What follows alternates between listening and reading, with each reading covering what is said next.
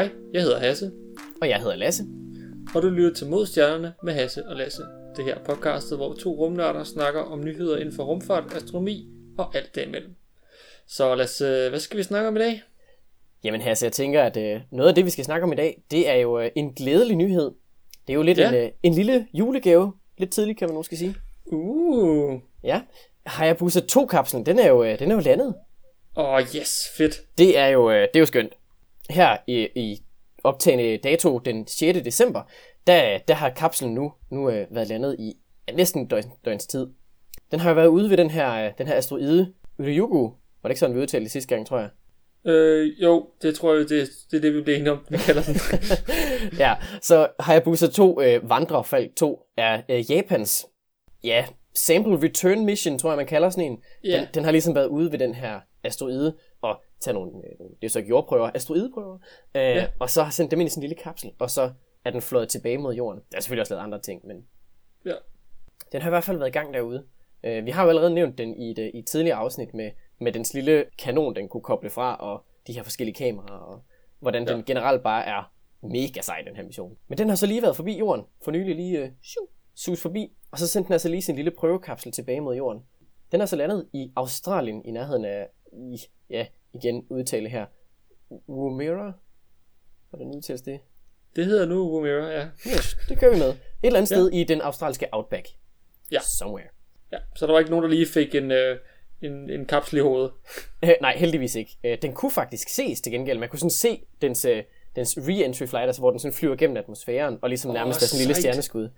Ja, det er så... Øh, det er fuldstændig øh, mega sejt. At man, og, og så er det sådan, hey, der kommer lige... Det er et stjerneskud, som man sådan har kunne, kunne regne ud, hvornår det kom. Det er sådan lidt sjovt. Ja. Det, øh, det må have været lidt vildt. Jeg tænker, vi, vi smider lige et billede op. Jeg tror, der er nogen, der har taget billeder af det. Det må der være. Ja, det må der være, ja. ja.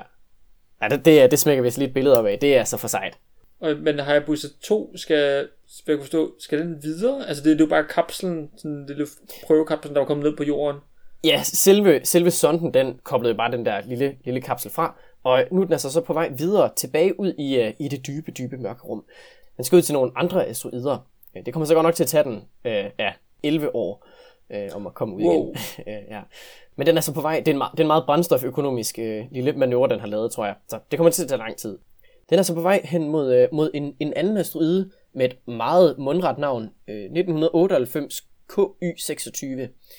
Ah, ja. Yes, Ja. gammel kending. Ja, for jeg tænker også, at den, den har jo været, det har taget lang tid at komme ud til det øh, Rokio, og så tilbage igen, aflevere en kapsel, og hvis den skal fortsætte de næste 10 år, altså man sige, den, det vil sige, selve sonden skal jo have nok brændstof ombord, så jeg går ud fra, at det er sådan en, hvad jeg kunne forestille mig, sådan en ion thruster eller et eller andet, der, Ja, jeg tror også, det er Dion, der den har med sig. ja, I hvert fald noget effektivt. ja, fordi ellers så, altså, så slipper man altså op for, for brændstof på et tidspunkt, især hvis det har taget, ja, hvad, hvad tog, hvor lang tid tog det ud til, til Rokio, og så tilbage igen? Øh, var det ikke en fire år eller sådan noget? Og så brugte den nogle år derude også. Jo, og så tilbage igen, ja. Ja, men Ja, det, altså okay, så sådan, den, den blev sendt op i 14. Så var den ude ved Ryugu fire år senere. okay, Og så har den så brugt et år derude. Og så har den så brugt øh, det sidste år på at komme tilbage til jorden. ja. Okay. Så fire år ud, et år hjem.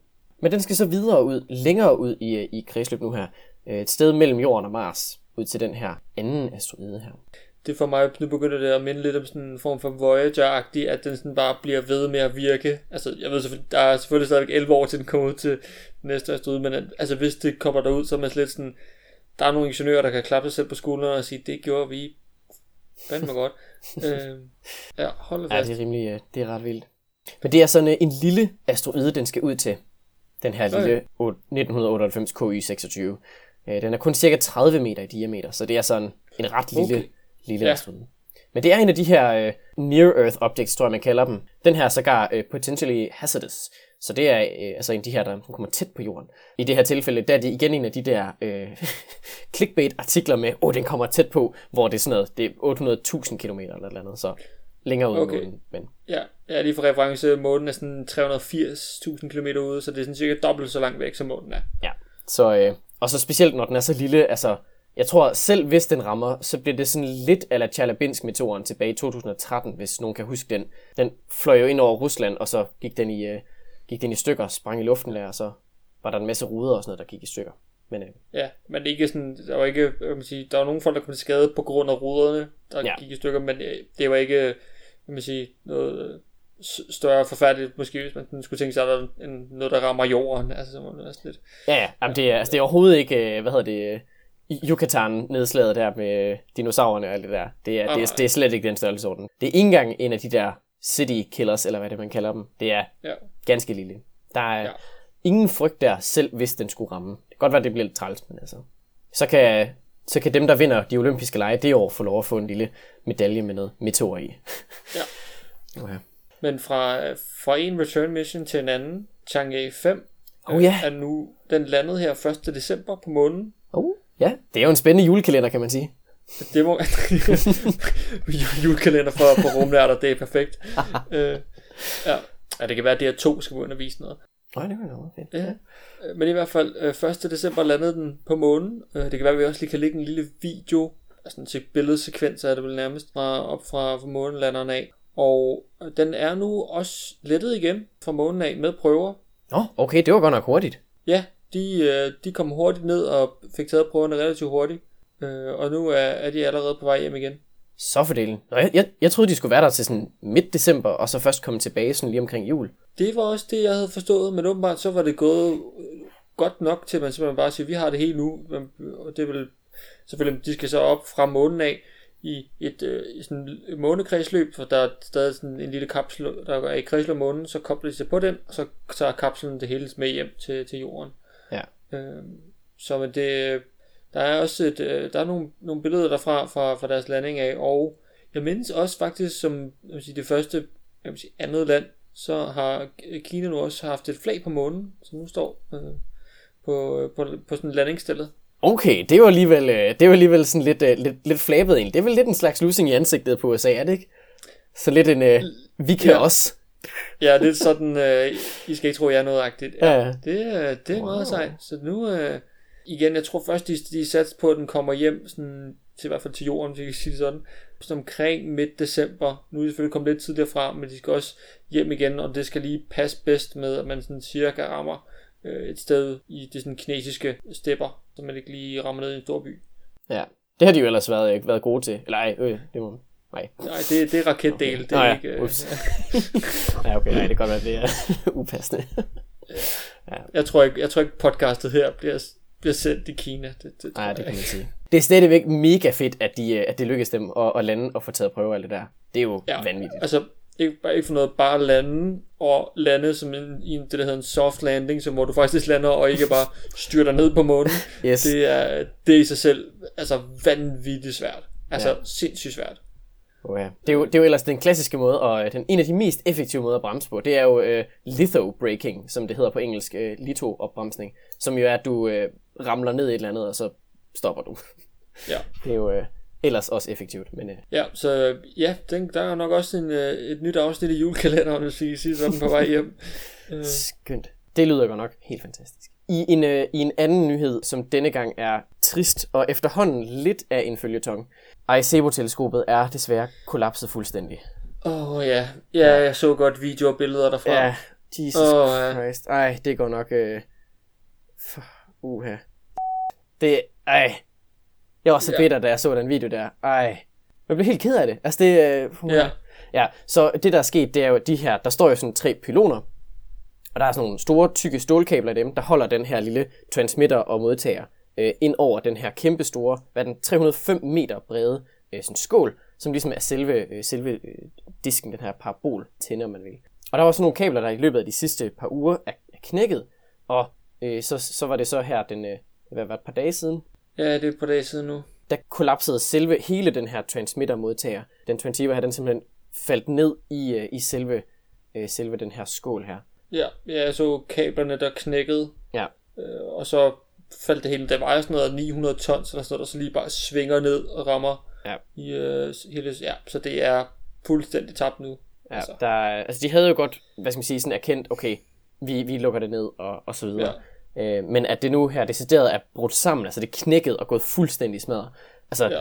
Så kan man sige, det var måske også en klog beslutning at gøre det her allerede dengang, men ja, det er godt nok trist. Der er heldigvis ikke nogen, der er kommet galt af sted. Øh, det er jo ja det det, er er jo meget heldigvis godt. godt. Ja, Men øh, jeg hørte, det, det passede, hvis man måske kigger på det, passede det med, at der har været et mindre jordskælv i Puerto Rico, hvor teleskopet er.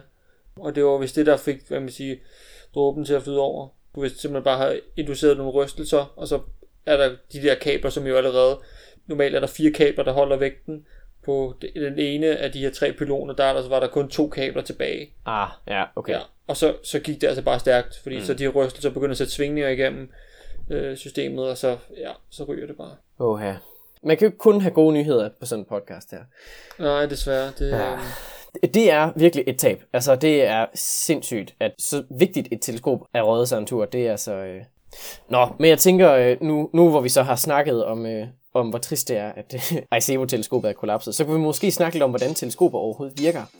Det kan vi jo øh, meget passende gøre i ugens Deep Dive, som jo er den del af programmet, hvor at, øh, vi dykker ned i et emne, dog med svømmefødder og ildtank, så alle kan være med. Ja, fordi, altså ikke for noget, hvis det skulle næsten skulle være nogen, skulle snakke om teleskoper, så er det næsten der også to. Ja, det, det, det tænker jeg, vi har vi efterhånden øh, okay, okay erfaring med. Ja, til, til vores lyttere til lige et lille minde om, øh, mit speciale er om styre teleskoper. Så jeg var, har siddet og, og kigget igennem teleskop designs og alt muligt for ligesom at forstå, hvordan pokker lige de her teleskoper de fungerer. Ja, der har, jeg, der har jeg så personligt arbejdet mere nu med, med sådan detektordelen, altså så selve det kamera, der så fanger lyset, som kommer gennem det her teleskop. Så jeg tror sådan, øh, imellem os har vi nok sådan en, en ok erfaring, vil jeg sige, med, med, de ja. her, med den her størrelse her hvad kan, sige, man kan måske kalde det teleskoper et, instrument, man bruger til at observere ting langt væk. Det gør man så typisk ved, at man sige, der kommer lys, for eksempel fra stjerner af, det kommer ned til jorden, og det skal man så have prøvet at få fokuseret ned på et meget lille sted, øh, hvor man så typisk har en detektor, og altså i princippet sådan, det kunne være et kamera, et helt almindeligt kamera, kunne man i princippet godt bruge at tage et fint billede af, af en stjernetog, eller en stjerne, eller et eller andet. Og det, det man sige, lyset bliver så fokuseret ned igennem teleskopet. Det gør det så typisk enten via spejle, eller ved hjælp af linser. Og der er, sådan, der er lidt forskellige måder, og det kan være, at vi måske kan sætte et lille billede i, i, øh, i noterne i den her uge, øh, hvor man måske lige kan få sådan et lidt bedre billede af, hvordan det egentlig er, det fungerer. Men typisk så er der simpelthen sådan et lidt, øh, for eksempel i dem, der har spejle, så er der sådan et parabolspejl nede i bunden, som det hedder det primære spejl, fordi det er sådan det første spejl, der kommer ud, det er også det største spejl til teleskoperne. Så typisk, når man snakker om de her primære spejle, så, øh, så når man refererer til, til, hvor stort et teleskop er, så er det altid, øh, hvad skal man sige, primærspejlet, man ligesom bruger som, som målestok der. Så når man siger, at øh, nordisk optisk teleskop nede på La Palma, det er 2,6 meter, så er det altså primærspejlet, man refererer til, og ikke det, det lille sekundære spejl. Ja, lige præcis. Så, så ideen er så, at, at det rammer det primære spejl, som er lidt øh, sådan konkavt, så det sådan fokuserer lyset op på det andet spejl, som typisk sådan bliver holdt sådan foran øh, hovedspejlet sådan ude i enden, hvor lyset kommer ind. Øh, og det kan måske godt virkelig mystisk, at man måske sådan holder et spejl op der, fordi så blokerer du for noget lyset. Det er man simpelthen nødt til, og, og når man alligevel ser så langt ude i, fordi altså man kigger mod stjerner, der er i princippet uendeligt langt væk, i hvert fald i, i forhold til et teleskop, så, så det vil sige, den lille blokade, der er der, det er ikke særlig meget lys, der bliver tabt, og det er ikke sådan, du ser i dit billede, at der er sådan, altså det er ikke sådan, at din stjernetog har sådan et kryds i sig, fordi at det, det, kan man sige, det er stængerne, der holder anden spejlet. Øhm, det, det, ja, jeg ved ikke, om vi skal ned, gå dybere ned i det. Men i hvert fald, ja. der er et primært spejl, bliver fokuseret op på et sekundært spejl, og så bliver det så fokuseret enten ned på detektoren, som typisk øh, kan så sidde, hvis der for eksempel er et hul i primærspejlet, så hvis det store spejl nede i bunden har sådan et, et hul ind i midten, så er spejlet på princippet af en form som donut, så kan, så kan detektoren sidde dernede i hullet, og så kan den forlyse ned, og så kan man få taget et billede. Og ellers er der også nogen, der har nogle designs, der har øh, et, et tredje spejl. Så i stedet for at have en detektor øh, sådan ned omkring bunden af primærspejlet, så har man simpelthen lige et lille spejl, der lige skyder lyset ud til en af siderne, og så kan man sætte øh, kameraet ud på siden af teleskopet. Så det, det kan også være lidt nemmere nogle gange, hvis man skal gøre det. Og der kan man jo så også øh, koble hvad skal man sige, flere spejle på, hvis det er nødvendigt, og så kan man lede lyset andre steder hen. Øh, for eksempel ved Song-teleskopet på, øh, i Sanya-bjerget på Tenerife, et, øh, et teleskop, som, øh, som Hasse og jeg begge to har, har haft noget med at gøre. Der kan man altså føre det hen i en, øh, en spektrograf. Så i stedet for bare at have det direkte ned på et kamera, så kan man altså øh, lede lyset hen og ligesom sætte det igennem andre instrumenter. Så ja. det, det, det er faktisk sjældent, okay det er egentlig ikke sjældent, det, det, det svinger lidt afhængig af, hvad, hvad man gerne vil. Der er mange, ja. som, som bare måler lysstyrke og laver det, der hedder fotometri, hvor man bare måler ja, ly, relativ lysstyrke over tid. Øh, og der kan man så blandt andet finde exoplaneter med transitmetoden, den har vi lidt nævnt for, det være noget tid siden. Ja. Øh, alternativt så kan man lave, øh, lave spektro, spektrometri eller spektroskopi, ja. som så er, at man ligesom splitter lyset op i, i dets komponenter, så får man sådan nogle flotte regnbuer, og så kan man simpelthen undersøge de her regnbuer rigtig nøje, og så se sådan nogle, i princippet sådan nogle huller i, ja. i lyset, som, øh, som kommer af atomer, der gerne vil, øh, vil sluge lys i, i de her bølgelængder, sådan nogle overgange. Så øh, det kan man også kigge på. Og hvis man, altså, når man så typisk skal kigge på de her stjerner, så øh, hvad man sige, hvis man måske har prøvet med sin telefon at tage et, et billede af nattehimlen, så kan det måske være svært at, sådan, at se stjernerne. Og det er også derfor, når man tager, et, hvis man nu tog et billede med et teleskop op på himlen, så er så ens eksponeringstid, altså hvor længe at, at øh, ens kamera samler lys ind, typisk altså op i sådan, du kan gøre det op til sådan noget 2-3 minutter, der er nogen, der gør det meget længere, øh, men det bliver så lidt problematisk, fordi så flytter himlen sig mere, og så skal dit teleskop følge stjernerne, altså hele tiden holde fokus på en stjerne, så det sikrer sig, at stjernen bliver på det samme sted nede på, på kameralinsen. Ja, for ellers, ellers så får man de der grimme, sådan nogle hvide streger, det, ja. og det har jeg godt nok prøvet et par gange ude på observatoriet, hvor jeg sådan har stået og tænkt, åh ja, okay, jeg tager lige et billede her, og så har man glemt at slå den der tracking til, og så i stedet for at få sådan et, et billede med en pæn lille stjerne, så får man bare sådan en grim streg. Ja. Det er godt nok, øh, ej, det er så bittert, hader det. Og, og måske sådan en, en god analogi til at forstå lidt mere omkring, hvordan det så fungerer nede på selve detektoren, så kan man måske tænke på, at detektoren typisk består af pixels, ligesom når man eksempel har kamera, så får man at vide, at kameraet har 8 megapixels. Det er så fordi, det har 8 millioner megapixels. Og så, øh, så kan man tænke på, at hver pixel som en lille øh, spand. Det er vist nok det bedste, man kan sammenligne det med. oh, yes. Og så kan, så kan man tænke på, at lyset er sådan vand, der bliver fyldt ned i spanden. Og jo, man sige, jo mere du har åbnet for de her spande, jo længere eksponeringstiden er, jo mere lys eller vand kan der så komme ned i de her spande, og så kan man så øh, læse det ud bagefter, og så får du så et billede. Øh, og det bliver man simpelthen nødt til, fordi hvis du bare samler ind i måske et sekund, så kommer der så lidt lys ned fra en stjerne, der er så langt væk, at det, det er meget svært at se på billedet, men hvis du måler i længere tid, altså har mere, øh, har mere tid, din, din spand, man kan sige, er åben for, at der kommer vand ind, hvis vi kan sætte sådan på detektoren, så, så kan man sige, så, så kan der blive fyldt mere op, og så fremstår det lysere på, på ens billede. Ja. Og, og det har man brug for. Ja. Og der, altså, der er jo selvfølgelig et ret stort issue i det her med, hvilken detektortype man bruger, og støj og sådan nogle ting. Når vi nu gerne, gerne vil tage, tage pæne billeder af rummet, så, øh, så måske ikke også, også, også selve, sådan selve observationen er ikke nødvendigvis bare de pæne billeder, men der kræver det jo, at, at der er meget lidt støj på. Hvis man prøver at tage et, øh, hvis man for eksempel tager sin smartphone og tager et billede af et mørkt lokale, og selvfølgelig ikke har slået blitzen til, så bliver det ret tit helt vildt grynet. Og, øh, og det er fordi, at den, den detektortype, der er i dit, øh, i dit smartphone, den er, den er rigtig, rigtig hurtig, men den er helt vildt dårlig til sådan at tage, tage hvad skal man sige, billeder i, i lave lysforhold. Og de kameraer, man tit bruger på sådan professionelle teleskoper i hvert fald, det er, det er den type, der hedder CCD, uh, Charge Couple Device. Og da den, den som sige, smartphone-kamera er, er sådan, de minder om, uh, men det er en CMOS-detektor, som er lidt anderledes, og det skal vi måske ikke lige gå ind i detalje med. Men, uh, men CCD'en, den er i hvert fald helt vildt god til sådan de der helt vildt lavstøjs uh, billeder. Altså man kan, sådan, man kan komme ned på, ja hvad er det, sådan noget, fire, fire pix, eller er det fire uh, ja, tællinger fotoner ja. er det i princippet ja. sådan per, per billede per pixel. Det er, det er ret let i forhold til, at du får flere millioner øh, hvis man siger, fotoner ind på hver eneste pixel, så det ja, kan så være rimelig... Øh... Man siger, der er så fra en CCD, som man bruger i de her teleskoper, og så til en CMOS-sensor, så er det det, at CMOS'en, der er der typisk et filter over, så du kan se farver.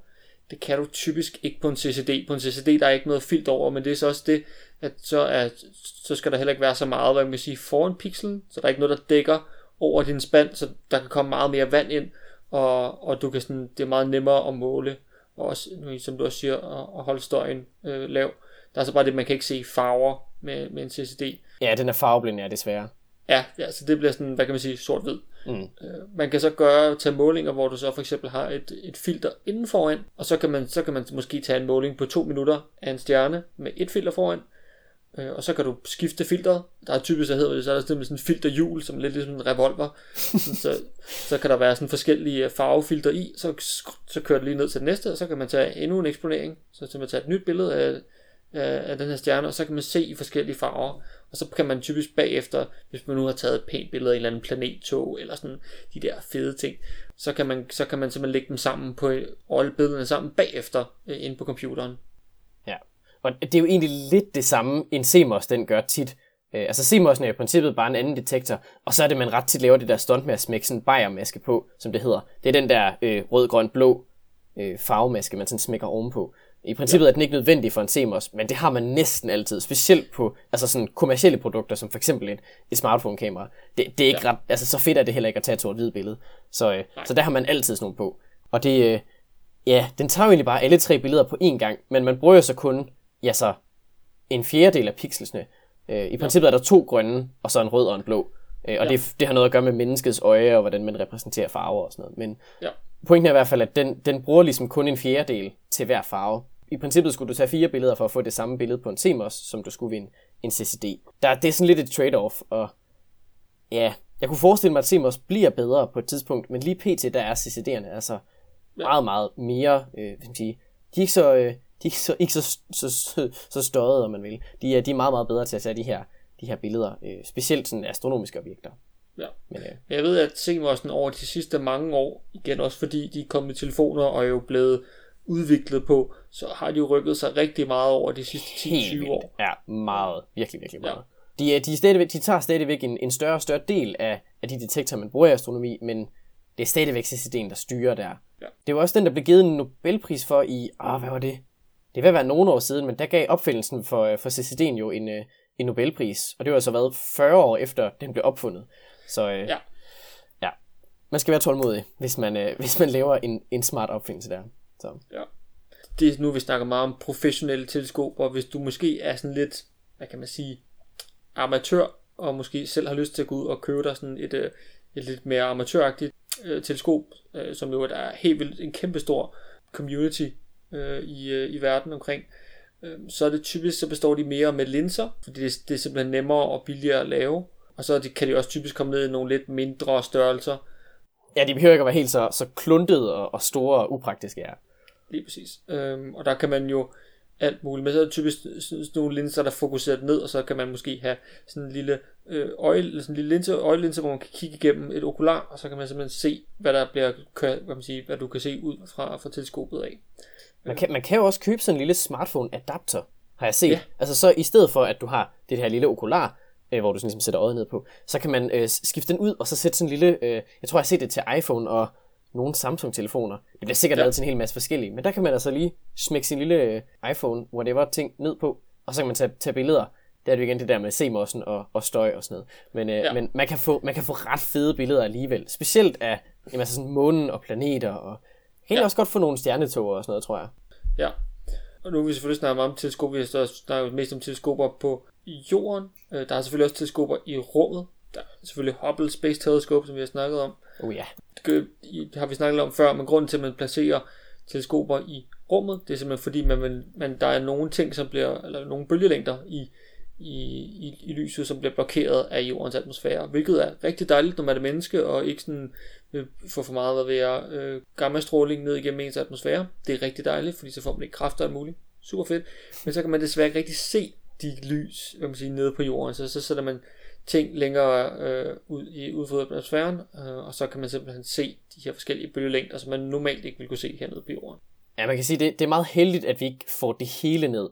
Men atmosfæren er jo, altså, fra en astronoms synspunkt, så er atmosfæren jo faktisk bare i vejen. Ja. Det, der, er jo, der er jo ikke nogen vej udenom. Den er jo bare, ja. den er der bare og upraktisk, altså. Lige præcis. Altså, hvem skal, hvem skal også trække vejret? Det har vi jo ikke rigtig brug for, har man. Ja, øh, ja, men også udover at atmosfæren så er, blokerer de her lys, så, så er der også det, der hedder sådan turbulens. Så når man for eksempel skal kigge på, på en stjerne, for eksempel hvis man fokuserer eller på for eksempel Jupiter, eller hvis man ser nogle af de her sådan lidt længere væk, måske ikke lige månen, månen er sådan relativt stor på himlen, så kan man, så vil man på nogle dage, hvis, man, hvis Jupiter for eksempel er lidt lavt på himlen, så vil Jupiter simpelthen stå og flytte sig inden på ens øh, detektor, og det er ikke fordi Jupiter står sådan og flytter sig helt hurtigt rundt ud i rummet. Bare roligt. og der vil godt nok være noget mærkeligt kredsløs mekanik der, var. ja, det vil, det vil gå helt vildt galt. Ja. Øh, men det er simpelthen fordi, at lyset igennem atmosfæren, så bliver det simpelthen flyttet rundt, på grund af, at der er sådan nogle sådan luft, der kører, varm luft, der kører op, og kold luft, der falder ned, og det giver så noget turbulens. Lidt ligesom man måske har set, hvis man om sommeren har set hen over asfalt, der sådan, det sådan bølger lidt i lyset. Yes. Man kan sådan, det er sådan et godt eksempel. Det er lidt det samme, der sker op i atmosfæren. Og det er derfor, at for eksempel Jupiter så vil det se ud som om, at den står sådan og bevæger sig helt vildt meget. Det skal man så nogle gange prøve at tage højde for hernede på, på jorden. Øhm, og der kan man prøve at regne på, hvor meget man sige, turbulens der er, og så korrigere for det nede i ens teleskop med sådan en lille spejl, der sådan kan korrigere for det, øh, inden det kommer ned på selve detektoren. Øh, og ellers er der også nogen, hvor det er sådan, altså det der hedder adaptiv. Ja, hvor, ja det, det, er jo nærmest bare sådan nogle, altså sådan en lille hydra, hydraulisk motor, der sådan, altså bøjer spejlet. Det er jo ikke, altså ikke bare, at den sådan, de flytter det, men den, den kan simpelthen deformere det her spejl, sådan, så ja. det ligesom passer med at modvirke effekten her. Det er vanvittigt, for, og det skal jo gøres sådan sindssygt hurtigt. Altså, vi snakker også sådan 100 gange i sekundet, der skal man stå og, og korrigere for spejlformen og sådan noget. Det er jo ja. sindssygt, at, at man kan det. Ja, helt var, var, var det ikke faktisk øh, et af de danske teleskoper? Var det det nede ved La Silla? Det kan godt være, Eller jeg det? mindes det. Jeg mindes det jo et af, det var enten Nord eller La Silla, jeg tror det var La Silla. Nede ved, ved ESO-observatoriet nede i, i Chile. Jeg tror faktisk, ja. det var et af de allerførste til at bruge adaptiv optik tilbage i start 70'erne, måske 80'erne. Ja, altså, ja. Det, altså man skal jo tænke på, at det er, et, altså, det er et spejl, man bøjer. Selvfølgelig meget, meget lidt, man bøjer det. Det er ikke sådan, man Ja, det, det, det, er ikke, fordi du folder det på midten. Nej, nej. nej, men, men det er mere sådan, at, at det hele tiden står og på en, altså, det vibrerer jo, får man det jo nærmest til. Ja. Øhm, og det, det giver selvfølgelig noget, noget stress på det her spejl. Så det, det skal man selvfølgelig, altså det skal virkelig være bygget korrekt, og de, generelt de her spejle skal jo være sindssygt, altså lige og glatte og mm. perfekt. Ja, øh. ingen fejl på helst. Nu nævnte du det her med, øh, med, med seeing og, og med atmosfæren, der ligesom er turbulent. Øh, hvis folk mangler et godt eksempel, som er sådan helt vildt tydeligt, det er ret tit, at folk de, øh, de sådan, øh, spørger om, om Sirius, og hvordan, hvorfor den står og skifter farve og sådan noget. Det, det er på grund af det her fænomen. Så hvis man går ud en, en klar øh, aften, nok ikke lige øh, i, i disse tider, øh, nu her, øh, har været ret skyet de sidste par uger, men hvis man går ud en, øh, en klar aften, sådan lige omkring midnat nu her, så kan man se Sirius øh, stik øst stå op omkring, omkring midnat, tror jeg det er, måske lidt senere faktisk. Øh, hvis man har Orions bælte, så skal man bare sådan ned til venstre. Så er det den klareste stjerne på himlen. Ja. Den, øh, den står ret tit lavt øh, her i Danmark, og det, det betyder så, at den skal igennem, at lyset fra den skal igennem atmosfæren, øh, ret meget af den også. Og, øh, og der kan man så se det her fænomen meget, meget tydeligt, fordi der så ja. er så klar en stjerne, og den, øh, den står, står lavt på horisonten. Ja, så altså, det vil synes om, det sådan, den står blinker nærmest til en. Ja, ja det er meget sådan noget, sådan noget rød-blå, rød-blå, rød-blå, ja. eller sådan nærmest slukker og tænder og sådan noget. Og, ja, lige præcis. Og farveforskellen, det er jo så fordi, altså, det røde lys bliver bøjet en lille smule mindre end det blå, og givet at vores øje er været en centimeter eller sådan noget på tværs, så hvis lyset bliver bøjet bare lige en lille bitte smule udenfor, men det røde stadig rammer, så ser stjernen jo rødere ud, end hvis det er det blå og så videre. Så ja. det kan altså give nogle, nogle, nogle lidt sjove, øh, ja, sådan funklende stjerner. Men det er altså bare atmosfæren, der, der spiller os et lille pus. Ja, måske fra det, så kan vi jo passende have over i, uh, til den næste nyhed, som er, at øh, Soho-teleskopet, som, som er sådan, ja, lidt joint venture, altså et samarbejde mellem ESA og NASA, det fylder 25 år. Wow, Eller har lige Jamen, fyldt, ja. tillykke. ja, ja, frem med champagne. øhm, ja, så det er SOHO, som er Solar and Heliospheric Observatory. Yes. Så det, det, er, det er et teleskop, som har kigget på solen, og det har det så gjort over de sidste 25 år. Wow. Ja, det er alligevel øh, en, noget af en karriere. Sådan. Det må man sige, ja. Så det øh, har nu øh, har så observeret to øh, solcykluser. Solen har sådan en cyklus med, hvor, hvor aktiv den er på 11 år. Så det kan være, at den starter med at være meget aktiv et år, og så går der 11 år, og så er, der så, så er den så fuldt aktiv igen. Øh, ja. Og så kører det sådan i perioder på, på de her 11 år. Og, og egentlig originalt havde missionen kun været planlagt til at vare to år. Wow, okay. okay der er alligevel, uh, alligevel lidt forlængelse på der. Åh, oh, ja, okay. Det, der, er, der er sådan lidt, uh, hvad hedder det, opportunity uh, rover over den. Der skulle være i 90 dage og var, var i 14 år. Lidt den samme stil der. Ja, okay. Uh, altså det er jo virkelig, virkelig vildt, at det holdt så længe. Uh, dog er du, missionen er i hvert fald altså har penge nok til at løbe her til 2020, når det slutter her, med mulig forlængelse til 22. Okay, så den kan være lidt endnu. Men stadigvæk, det er, det er rigtig vildt. Og så samtidig med, at den har kigget altså ind mod solen, da den så har kigget mod solen, så kan man sige, har man også set på alt det, der har været bagved. Og så man har fundet omkring 4.000 kometer, altså blevet observeret også med så, fordi når man alligevel kigget den, i den retning, så kan man se alle kometerne, ja, nogle af kometerne, der er bagved, og der har man så simpelthen observeret dem. Ja, jeg tænker, det er vel også specielt dem, man kalder sungrazing, at de lige sådan kommer ind og, og snitter solen næsten. Øh, det ja, er også tit sådan nogen, at det er ligesom de, de kometer, der flyver ind der. Ja. Ja, okay. Der var, ja, ESA og NASA havde lagt sådan nogle øh, fede facts om, at der faktisk udover, der er vel taget 20 millioner billeder over de her 25 år. Wow, Altså okay. fuldstændig vanvittigt. Ja, Det er alligevel øh, pænt meget. Wow. ja. Ja, men jeg mindes også, det kunne måske også være, at vi kan lægge et lille link øh, ind til, at, at nogle af, af de her billeder er også nogle, hvor man kan se, hvor de er taget fra år til år, hvor man virkelig kan se, hvor aktiv den her cyklus er. At så går solen fra at være meget lidt aktiv til at være meget aktiv, og hvordan mm. det, sådan, det, det svinger. Det er virkelig vildt. Altså udover 20 millioner billeder, altså, altså det har været sindssygt meget forskning at forstå, hvordan solen... Virkelig, det er jo, øh, altså, det, altså sådan, i, i hvert fald hvis, hvis jeg sådan tænker, okay, solobservationer, så er det go-to, det er enten øh, det svenske solteleskop eller SOHO. Det er sådan de to, jeg lige kan nævne. Ja, ja så er der selvfølgelig Solar Orbiter. Åh oh, ja, ja, og den, der er også den, den nye, der er på vej op om ikke så længe. Hvad Ja. den hedder? Oh, Pa- Parkinson-sonden, eller hvad den hedder. ja, ja. Ja. Ja, Parker, tror jeg det er. Nå ja, ja, øh, Parkinson. et- Ja. Ja, og amerikansk, som er, vist, er blevet sendt op og skal nu, jeg mener, det skal, det skal over Nordpolen, ja, den skal i, øh, i hvad hedder det, polarkredsløb. Og også lidt Ja. ja. specielt, men øh, og de, de kommer ligesom til at tage over, øh, nu hvor Soho nok ikke sådan er der så meget mere. Ja. Men øh, ud, altså fra, fra det her er der lavet 300 PUD'er, wow. altså fra, en, fra et teleskop. Wow, okay, det er alligevel, øh, det er, der er blevet smidt nogle, øh, nogle penge og noget, noget, nogle tid og noget kræfter efter det her. Hold da op. Ja, for Wow. pokker, ja. Og, og sådan, hvad vil jeg sige, med data fra Soho af, er der blevet udgivet 6.000 artikler. Altså, det er jo sådan, altså, bare for at Wow. forstå, ja, solen og kometer og sådan noget, altså, det er helt vildt. Altså, det er, sådan, det er sådan næsten på niveau med Hubble. Ja, det begynder at blive lidt sådan, men det er wow. også det er 25 år. Ja, det er alligevel, altså det, det er også over lang tid, man kan få, øh, få ravet så mange artikler sammen, men hold da fast. Ja, Vanvittigt. til folk, der måske lige sådan har tænkt, hvor, hvor er det lige den her Soho den er, øh, så ligger den inde i det, der hedder L1, som er et Lag- Lagrange point, som er sådan et, et stabilt kredsløb, som satellitter kan være i, hvor de ikke, hvad man siger, falder væk fra jorden eller falder ind mod solen, så er det simpelthen sådan stabilt. Og det er L, L1 hedder det, sådan L1, det ligger så man siger, mellem øh, jorden og solen. Så sådan, hvis man sådan skulle tage sådan, så det, den er altid sådan på indersiden af jorden og, og ligger sådan og følger med derinde. Ja, og det er meget heldigt, når du nu skal, skal kigge indad på, på solen. Det, det er ret snedigt at så kunne, kunne, Ja. ja. kunne kigge den samme retning der hele tiden. Men ja, det, det, er, det er jo så et, et af de der stabile ligevægtspunkter, så, så den kan i princippet bare ligge derude ja, for evigt. Der er ikke noget, der, der skubber den væk. Øh, men ellers, den, det startede sådan lidt halvskidt ud. Øh, i, altså, den kom op og begyndte at, at tage, tage observationer, det var rigtig godt. Men tilbage i 98, og sådan, ja, de, Det har været efter tre, tre år eller hvor meget? ja, Ah, lige præcis. Ja. Øh, så, så, så mistede de forbindelsen til Soho i tre måneder. uh, ah, det, er ikke, øh, det er ikke så godt. Au. Og der, der får man lidt sved på panden. Ja. Uh. Øh, og- men altså, hårdt arbejde, og folk, der prøvede alt, hvad de kunne, så fik de den så tilbage, i altså, kontakt tilbage, efter de her tre måneder, og den kunne så fortsætte sit arbejde. Dog indtil næste måned, hvor, hvor alle tre gyroskoper ombord, som er sådan nogle, der, der holder øh, hvad man siger, øje med, hvordan øh, teleskopet hvad man siger, roterer, Ja, sådan holder øje med, med retningen og så videre. lige præcis, alle tre gyroskoper sætter ud på én gang.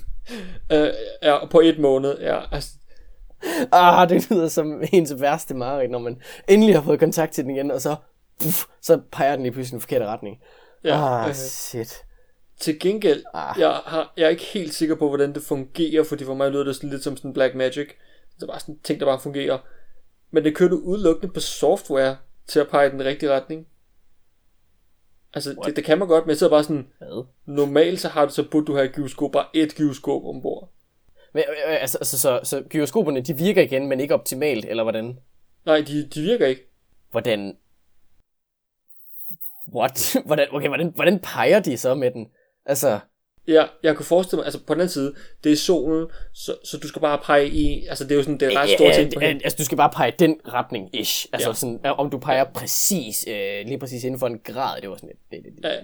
Ja, øh, men jeg kan forestille mig, at de måske, så, selvom solen selvfølgelig er meget vildt, hvis du har star trackers øh, bag dig, eller til siderne, så kan du måske udregne, Ja, men jeg tænker bare, hvor- hvordan korrigerer de? Altså, de bliver jo, de, altså hvis, hvis de bare følger med rundt, okay, der er selvfølgelig nogle gravitationelle kræfter, men den er ikke, mm, jeg er bare svært ved at se, hvordan den sådan kan, kan få, få nok øh, kraftmoment til ligesom at, at følge med, når den nu kredser rundt om. Ja. Altså, hvis den bare står stille, så vil den jo kun, kun pege ind mod solen en gang om året. ja, lige præcis, ja. Ja, Hmm. altså, altså de, de, kan godt, de kan godt styre dem, men det er bare gyroskoperne er gået ud, så de ved ikke fra, de får ikke målinger fra DMA.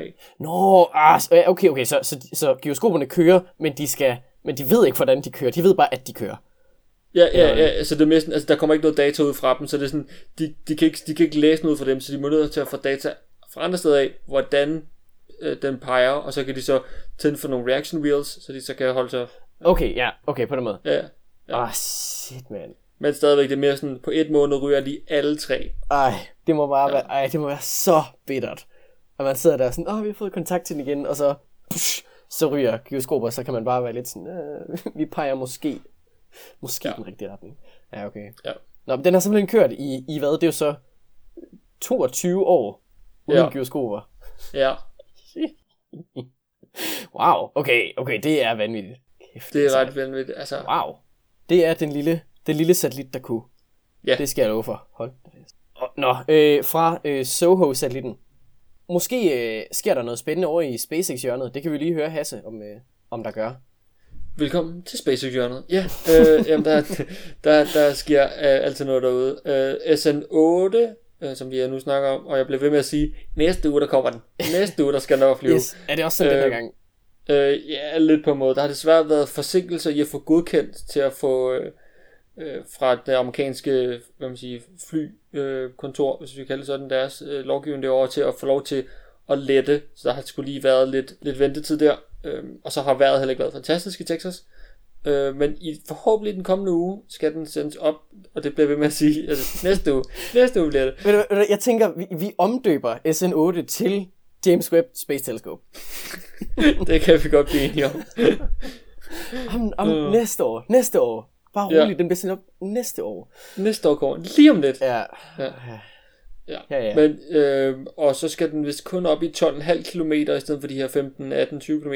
Okay. Men stadigvæk, øh, vi krydser fingre, altså alt er nærmest klar derude. Øh, så det er bare at få øh, sendt den op afsted.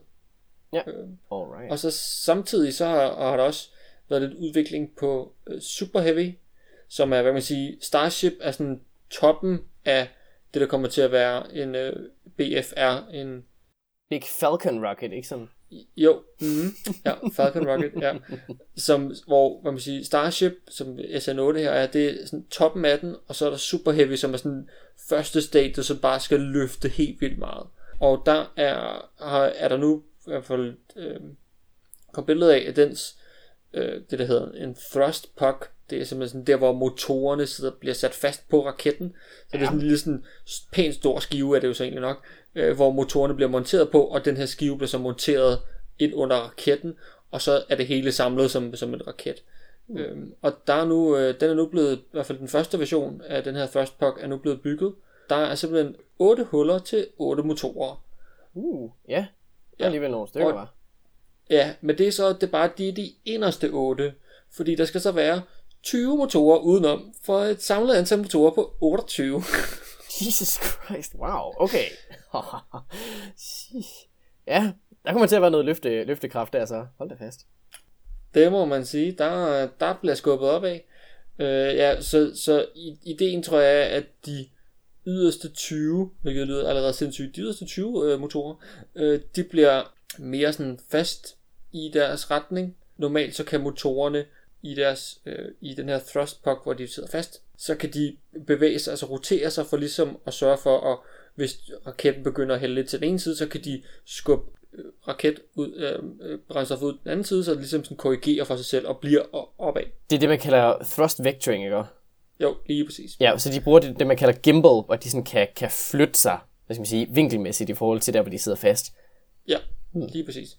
Øh, og det er så de inderste 8, der kommer til at kunne det, hvor de 20 yderste, så vidt jeg forstået, kommer til at være mere bare lige opad. Øh, Okay, ja. Fordi, fordi det, altså, den kommer til at, at skulle bare flyve ret meget lige opad, og de inderste 8 vil kunne producere nok, man siger, thrust, altså kraft ud af, øh, til at, ligesom at, at korrigere for det her. Hmm. Så, så det, det bliver vildt nok.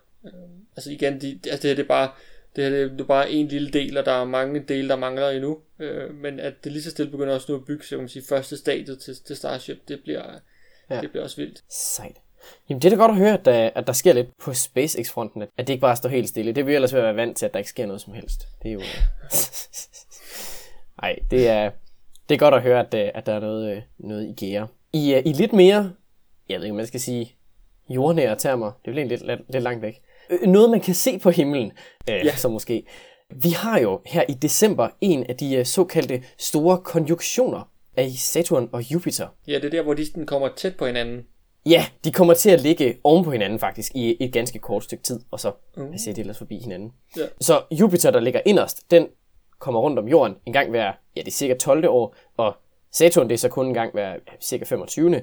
Øh, så passer det så med, at, øh, undskyld, 30. at de så, de overhaler, Jupiter overhaler Saturn en gang imellem, cirka en gang hver 20. år. Og der kan man så se de her konjunktioner, altså hvor de glider ind foran hinanden. Der er en hel masse astrologer, der er rigtig glade for at sige, at uh, det er bare øh, årets hotteste begivenhed og sådan noget. Og det kommer ikke til at påvirke os på nogen måde, udover at det kommer til at se mega sejt ud. Ja. Jeg så sådan en lille uh, animation af, hvordan de gradvist kommer til at komme tættere og tættere på hinanden, hvis man har været ude og kigge på aftenhimlen ja, et hvilket som helst tidspunkt i løbet af de sidste tre måneder, vil jeg sige, så har man nok næsten set Jupiter og Saturn, i hvert fald hvis man har kigget mod syd. De står ret flot på himlen. Lidt lavt, men de står så på himlen lige ved siden af hinanden. Og de har så i løbet af de sidste par måneder kommet tættere og tættere på hinanden, og her den 21. december, der, der kommer de så til at være inden for en grad af hinanden. De kommer så simpelthen til at ligge næsten oven på hinanden. Og det kommer så til at se en lille smule sjovt ud. Jeg håber rigtig meget på, at der er nogen, der tager nogle fede billeder med nogle teleskoper, som reelt set kan se, hvordan de ligesom sådan glider ind foran hinanden, de her to små ja. skiver, som det i princippet er. Og det er, så, det er så første gang, de er så tæt på hinanden i uha, vi snakker et par hundrede år, så vidt jeg ved. De yeah. sidste mange gange har det været svært at se, fordi nogle gange så sker det for tæt på solen til, at man sådan kan få øje på dem, og nogle gange så, øh, altså, så, så passer det bare dårligt med, med kredsløb og så videre. Men det er så en af de øh, bedste sådan, store konjunktioner, vi, øh, vi får i mange år. Jeg krydser fingre for, for godt være den 21. Jeg vil i hvert fald gerne se det selv. Ja. Det skulle se ret sjovt ud. Jeg tænker sådan, altså sådan en stjerneklar aften den 21. Hvor sådan, det må godt være lidt koldt, man skal ja. lige stå udenfor, og man kan bare lige se, hvordan de bare lige lyser op, som, øh, som nærmest som en stjerne. Der er jo nogen, øh, nogen som øh, nogle forskere, jeg tror faktisk det var Copernicus, han, øh, han foreslog, at stjernen over Bethlehem, at det faktisk var en, øh, en stor konjunktion, hvad hedder det, Saturn og Jupiter tilbage år minus 7, eller 7 år før Kristi. Mm. At, øh, at det måske skulle have været, kunne have været den, men det er sådan lidt omstridt, om det egentlig giver, mm. om, det, om det gav mening. Det er en, altså selve ideen om, at det kunne, det passer vel egentlig meget fint, for det er jo netop det, at man siger, så lige pludselig, det vil, det vil lyse som en meget skarp stjerne, vil man tænke sådan, hold fast, der, altså, det, fordi det er to planeter, som man kan sige, står relativt tæt på hinanden. Så det er... Ja. Ja, man kan sige, ja, altså man kan sige, at lysstyrken den ændrer sig egentlig ikke rigtigt. Om noget, så falder den jo faktisk en lille smule i det, at Saturn ikke længere lyser øh, så kraftigt, som den vil normalt. Men altså, jeg kan godt se det der med, at, at også at, at sådan to, ja, så nu er det så ikke stjerner, men altså to lysende objekter, der sådan gradvist kommer nærmere og nærmere hinanden. Det, altså, ja. jeg kan godt forestille mig, at der er nogen, der kan synes, at det er sådan lidt, lidt sådan udenjordisk, eller sådan lidt, uh, lidt magisk på en eller anden led. Ja. Og det, det er også tit det, der det sådan lidt bliver forbundet med i overtro. Jeg tror også ikke, det kommer til at gøre, gøre det store der. Man må selvfølgelig gerne håbe. Men tak fordi I lyttede med i den her uge. Så hvis du har noget ris, ros, ting vi kan snakke om, gode spørgsmål, jordprøver fra enten månen eller øh, asteroider, så sender du os bare lige en mail til modstjernerne, gmail.com. Du skal huske, at du også kan følge os på diverse sociale medier, f.eks. Instagram. Og så kan du selvfølgelig følge vores podcast her på din yndlingspodcast tjeneste. Vi snakkes ved i næste uge.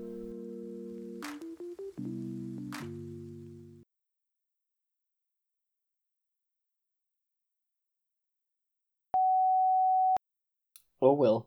Vi prøver bare igen næste uge. Det er fint Vi behøver ikke optage alligevel. Det er fint. Det er ikke fordi, jeg satte hele aftenen i til det. Nej, nej. Det er okay.